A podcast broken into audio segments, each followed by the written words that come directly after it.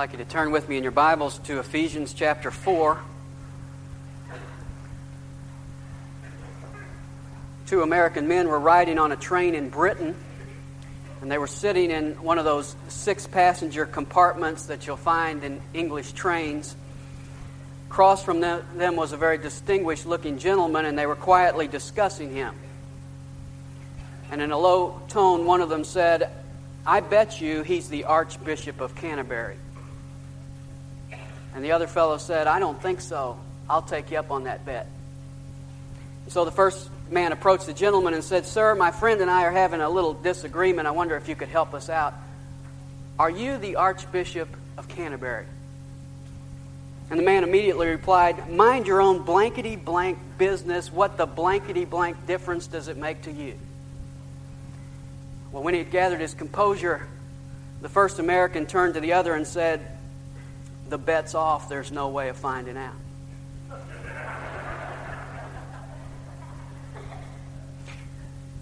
Well, I'm sure that the second American wouldn't agree with that conclusion, and neither would the Apostle Paul, because a person's walk and talk should match his identity.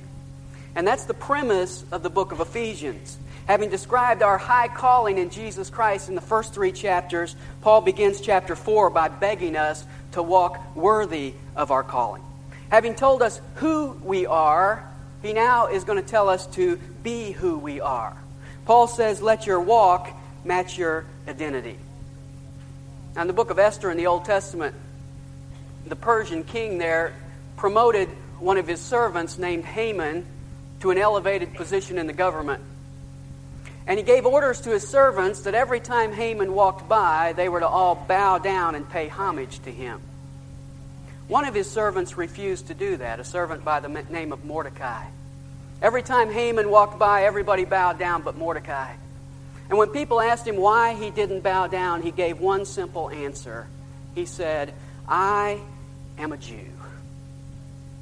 And that's the only answer Mordecai needed to give, because he lived by the principle, be who you are. And that's the principle Paul is addressing here in the book of Ephesians. He's saying that you are a Christian. You have been brought out of death into life. You have been blessed with all spiritual blessings. You are made part of God's church, God's kingdom, God's family, God's temple. In fact, you are God's masterpiece. So now, beginning in chapter four, he says, be who you are. Walk worthy of your calling. And as we saw last week, he begins to describe our worthy walk in verse two. And the first characteristic is humility. And it's really fitting that Paul would begin this discussion of our walk with humility, because that's really the number one characteristic in God's economy. When Jesus wanted to give us a model to emulate beside himself, who did he select? Well, in Matthew chapter eighteen, he took a little child and he set him in the midst of the disciples. And he said, whoever humbles himself as this child, he is greatest in the kingdom of heaven.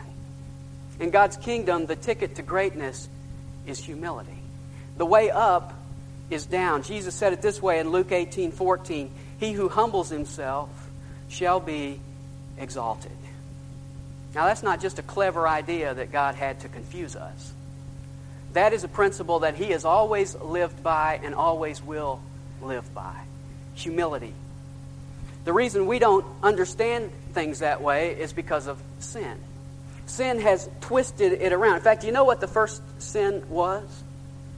It was a sin of pride.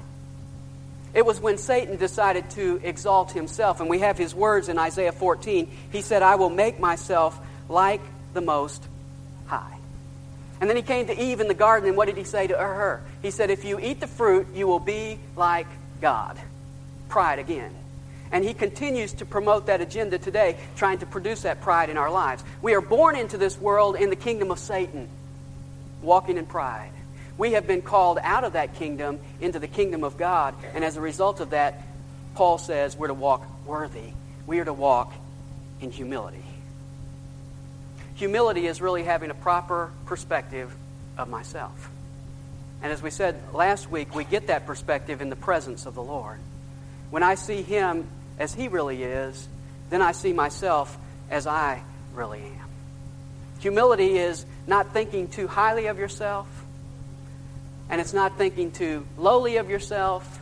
Humility is actually not thinking of yourself at all. Paul describes it this way in Philippians two three. Do nothing from selfishness or empty conceit. Do nothing from pride, but with humility of mind, let each of you regard one another as more important than himself. That's pretty radical. I get myself completely out of the picture so that I focus on the needs of other people. That's humility. Second characteristic in our walk is meekness. I've heard people desire humility. I've heard them ask for patience. I've heard them say, I want more love. I don't think I've ever heard a person say, I would like to be more meek. Probably because we don't really appreciate meekness. But Paul tells us in First Timothy six eleven, pursue after meekness. And in Colossians three twelve, he says, put on a heart of meekness. Meekness is power under control. It's that inner quality of submission to God, and it expresses itself outwardly in a kind of soothing gentleness. It's the person who would rather suffer injury than inflict it. Meekness is really the opposite of self-assertiveness. It's the word used in the Greek translation of the Old Testament to describe Moses in Numbers twelve three. It says, now the man Moses was very meek, more than any man who was on the face of the earth. Moses was meek. Now, meekness is not a synonym of weakness because Moses was anything but weak. Just ask Pharaoh. Just ask the children of Israel who watched him break the tablets in, in righteous anger in their presence. Meekness is not weakness, but Moses, more than anyone else in his day, was a man who was submissive to God. And that submissiveness expressed itself in a gentleness that would rather suffer affliction than inflict it. That's probably most evident in Exodus chapter thirty-two, where Moses came and found the children of Israel had sinned against God by making a golden calf and bowing down and worshiping it. And on that occasion, Moses went to prayer, and here's what he said to God. He said, God, if you can't forgive them, then blot my name out of your book. That's meekness. God, if you can't show forgiveness to them, then I don't want it either. It's expressed by the Apostle Paul in Romans nine three when he said, I wish that I myself were accursed, separated from Christ for the sake of my brethren, my kinsmen, according to the flesh. Paul says, I wish that I could be separated from Christ so that my Jewish kinsmen could be brought to Christ. That's meekness. It's what Jesus described in the Sermon on the Mount when he said, turn the other cheek. It's what Paul described in First Corinthians six seven when he said, if you've got a, an argument against your brother and naturally you would want to take him to court, Paul says, I want you to respond this way, First Corinthians six seven, I want you to rather be wronged. That's meekness. You see, humility expresses itself in the fact that I don't assert my merits. Meekness expresses itself in the fact that I don't assert my rights. Third characteristic is patience. The Greek word here is makrothumai. Makros means long, thumos means anger. Together it means long anger.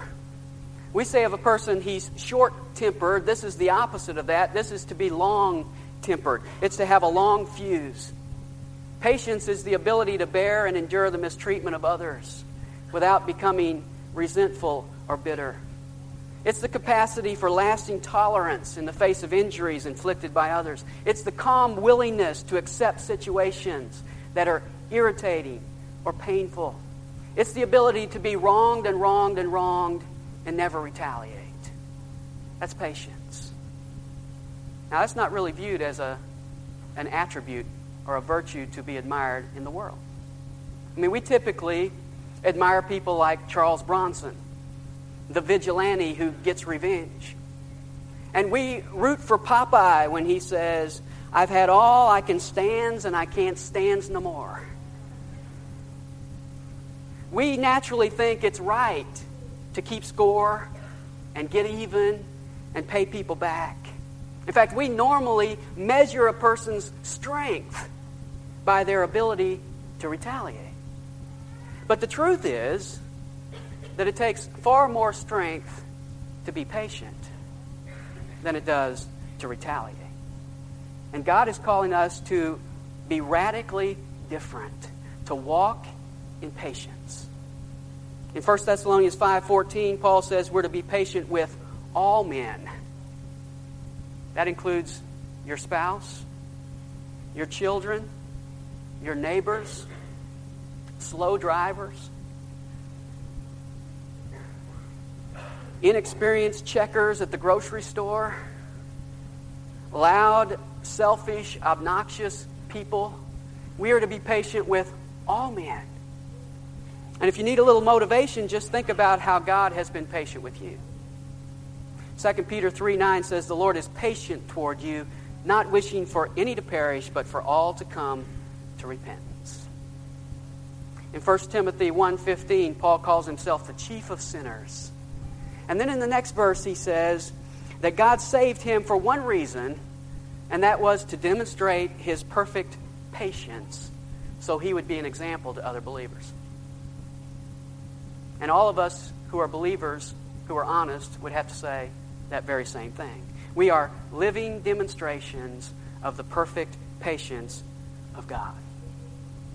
And having experienced his patience, we are to walk in patience. Patience with circumstances, stuck zippers, flat tires, misplaced keys, untrained pets, accidents, deadlines.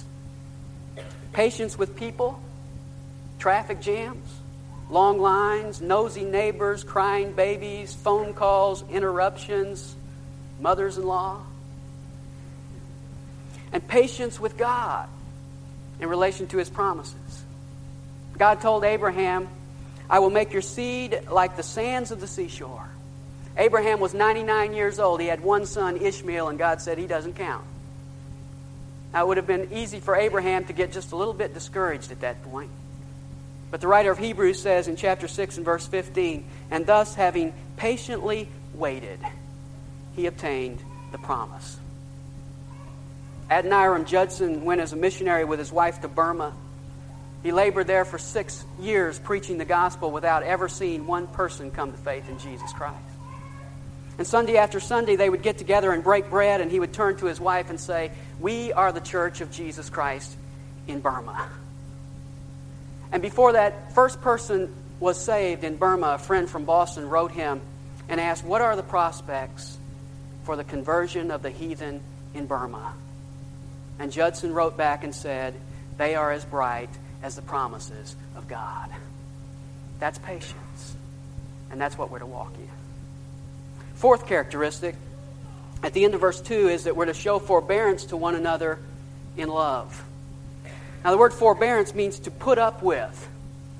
It means to put up with the ill behavior and failures and flaws of others. But Paul is not simply calling us to forbear, to put up with, because he adds to that the phrase, "in love."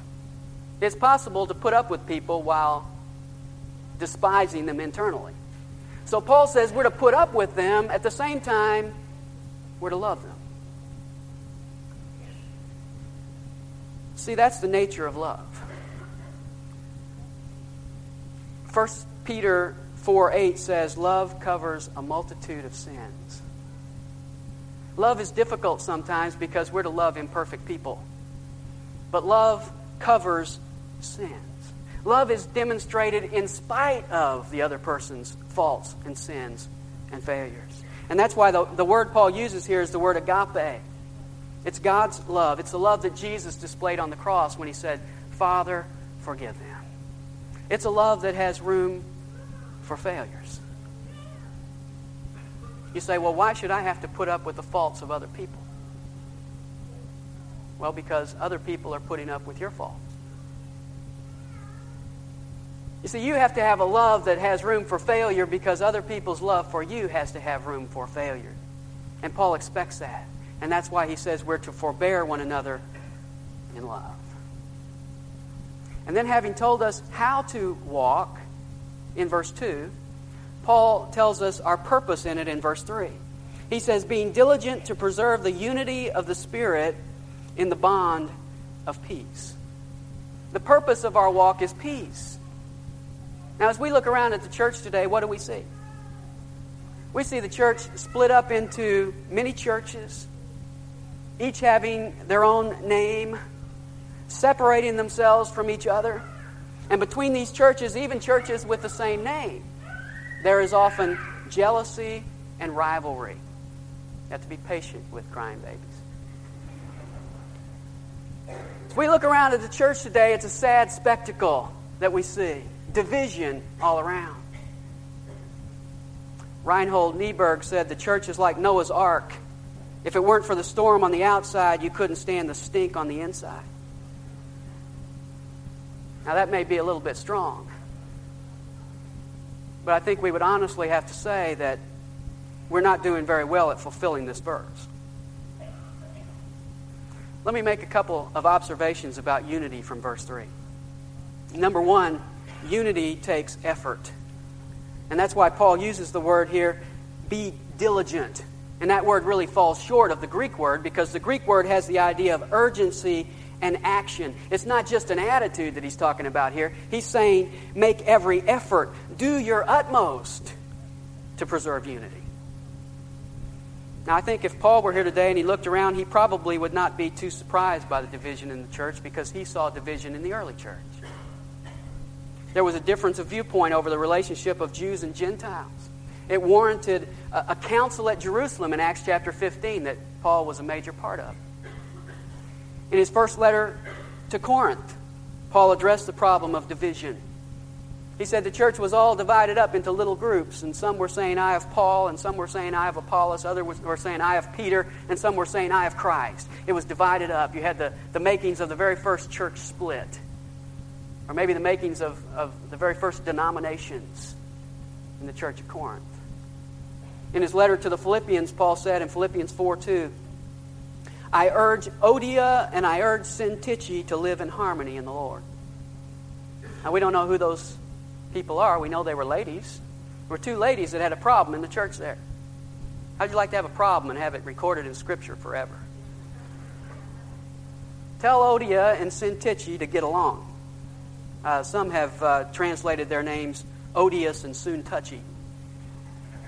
They had a problem. They weren't getting along, and so Paul had to address that as he wrote to the church of Philippi. Divergent viewpoints and personality differences were already causing friction in the New Testament church. Someone has said, "To dwell above with saints we love, oh, that will be glory. But to live below with saints we know, well, that's another story." Satan loves to see Christians divided.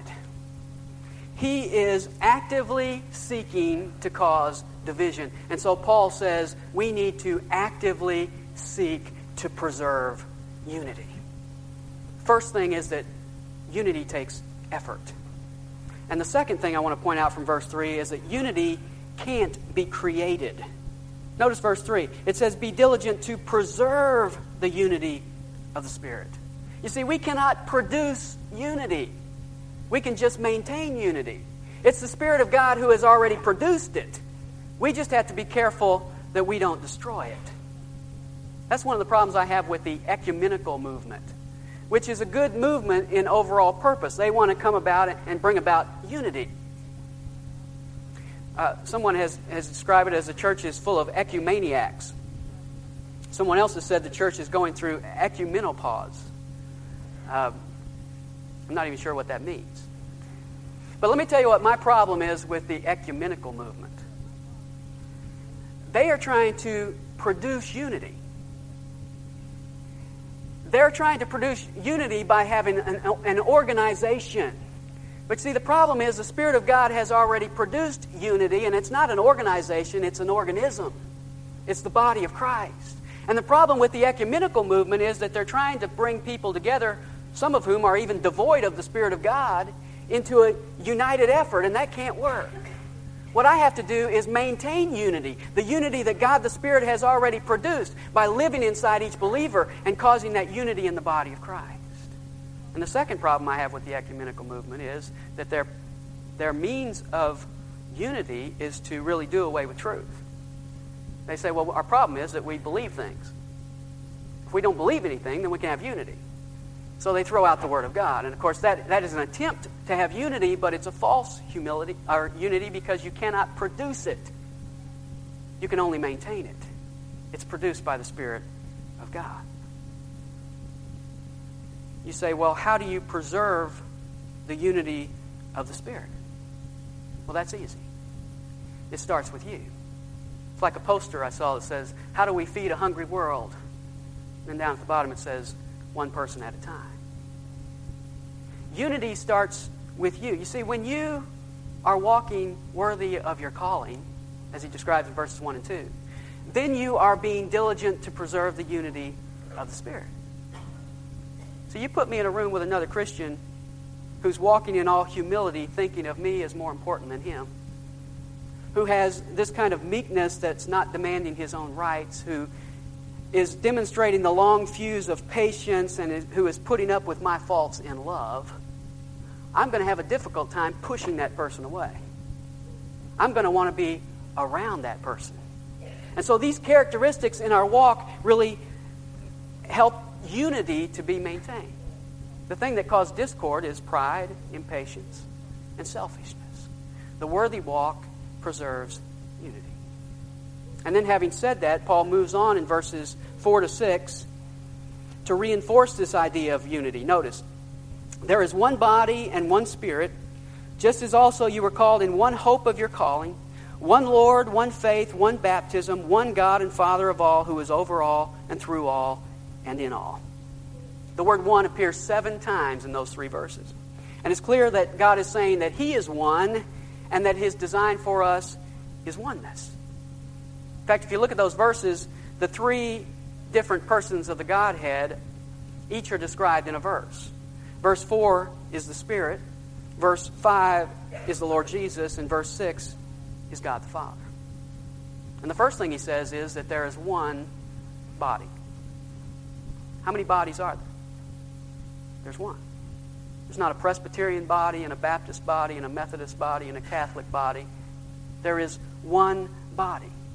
Galatians three twenty-eight says there's neither Jew nor Greek, slave nor free, male or female, for you are all one in Christ Jesus. There is one body made up of all true believers in Jesus Christ. And that's what Paul said earlier in Ephesians three fifteen. He said there is one family in heaven and on earth. You say, you mean there are Methodists in the body? There are Anglicans in the body? There are Charismatics in the body? Catholics in the body? Yes. See, sometimes we like to define the body very narrow. And we like to celebrate our differences. But this verse tells me that we have a responsibility to eagerly work to keep the unity of the Spirit in the bond of peace. And that includes the whole body of Christ. Second thing he says is there's one Spirit. How many Holy Spirits are there? There's one. And First Corinthians six nineteen says that your body individually is a temple of the Holy Spirit. First Corinthians three sixteen tells us that we collectively are the temple of the Holy Spirit. And so He indwells each one of us collectively, as we read in Ephesians two twenty-two, we together are being built into a dwelling of God in the Spirit. And that's really what makes us one. We're not just a group of people who adhere to a certain creed. We are a group of people who are individually indwelt by the Spirit of God.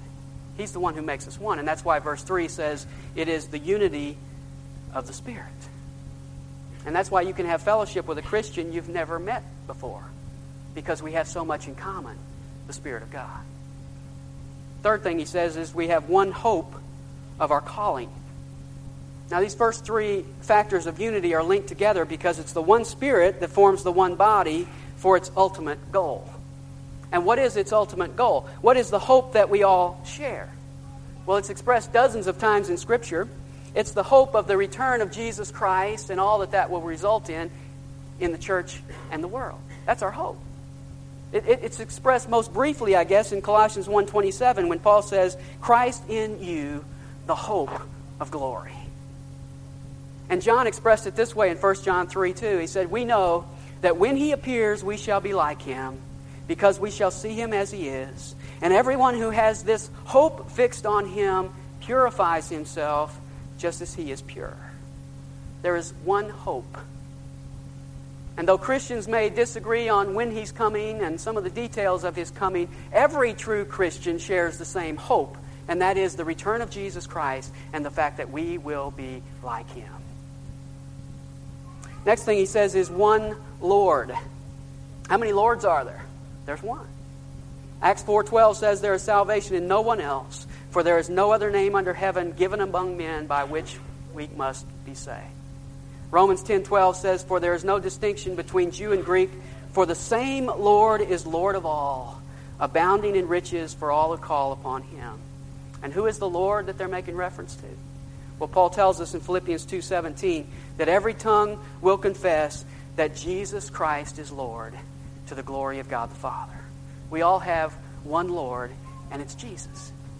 He's the one way, the one mediator, the one head, and the one Lord. In Christianity Today, July seventeenth of last year, there was a report about a meeting of the new ecumenism. And at that meeting, Boston College's Peter Kreeft called for cooperation between traditional Christians, Jews, and Muslims. And his reason was, he said, quote, we all worship the same Lord. Well, I'm sorry, but that's false. Because there is only one Lord. And we do not all worship the same Lord. Muslims don't worship the Lord Jesus. And so this unity is based on the one Lord who is Jesus Christ. Everyone who bows the knee to him and says he is Lord is united in the body of Christ. In fact, the Bible tells us in First Corinthians twelve three that it's only by the Spirit of God that we can say Jesus is Lord. And so he indwells us individually, collectively, and causes our cry to be Jesus is Lord. One Lord. Next thing he says is one faith. Now, he may be referring here to saving faith. If so, he's saying that we all come into the body the same way, by faith alone. He described that faith earlier in the book of Ephesians in chapter two and verses eight and nine when he said it was a faith that was not of works, lest any man should boast. It's a faith in the finished work of Jesus Christ alone. And so, if he's talking here about that faith, he's saying that we all came into the body the same way, by saving faith, faith alone. He may also be talking about faith in a different way, the way he describes it in chapter four and verse thirteen when he talks about the faith. And when it's used that way in Scripture, it's a reference to the contents of our belief. Jude used it that way in Jude three. He said, contend earnestly for the faith which was once for all delivered to the saints. The faith there would be the body of truths that make up the Christian faith, the content of the revelation of God, which would be the Word of God. I was always bothered by one of one of our radio Christian radio stations used to advertise itself by saying uh, uh, that it was for all faiths. Well, I have a problem with that, because this verse tells me there is one faith. There is one faith by which we come into relationship with Jesus Christ, and that is simple, childlike, humble faith. And there is one faith upon which it is based, which is the content of the Word of God, which describes for us that Lord that we bow before. There is one faith. And then he tells us there is one baptism. Now, some say this is a reference to the baptism of the Holy Spirit, and that could be, because there is one baptism of the Spirit that every Christian enters into at salvation. First Corinthians twelve thirteen says, for by one Spirit we were all baptized into one body. If you are a Christian, you have been baptized with the Spirit of God into the body of Christ. So we have one spiritual baptism. However, I think he's probably talking here about water baptism. And the reason I say that is because if he were talking about Spirit baptism, I think he would have associated this baptism with the Spirit that he mentioned in verse four. This verse, he's talking about the Lord, Jesus. And so he's talking about a baptism that's related to the Lord Jesus, and that would seemingly, in my mind, be water baptism. You say, well, how can there be unity in baptism? I mean, uh, the, the Baptists say the one baptism is immersion. The Presbyterians say you're all wet. It's sprinkling. Some people baptize infants. Other people say it's only consenting adults. Baptism seems to be a controversial issue. How can he say there's one baptism, and how can he related to our unity. I think the reason is that despite all of those differences, there is one thing that everyone agrees on, and that is that you are not baptized into the name of a local church. You are not baptized in the name of a prominent evangelist. You are not baptized in the name of your pastor. You are baptized in one name only, and that is the name of Jesus Christ. And Paul used that same argument in First Corinthians chapter one. When he addressed the church at Corinth that was all divided, he spoke to those who were saying, "I of Paul," and he asked this question in chapter thirteen, "Were you baptized in the name of Paul?" No. You were baptized in the name of Christ, and so it's our unifying point. Those who by one Lord are in one faith testify to that in one baptism. Which brings us to his final point in verse six, one God and Father.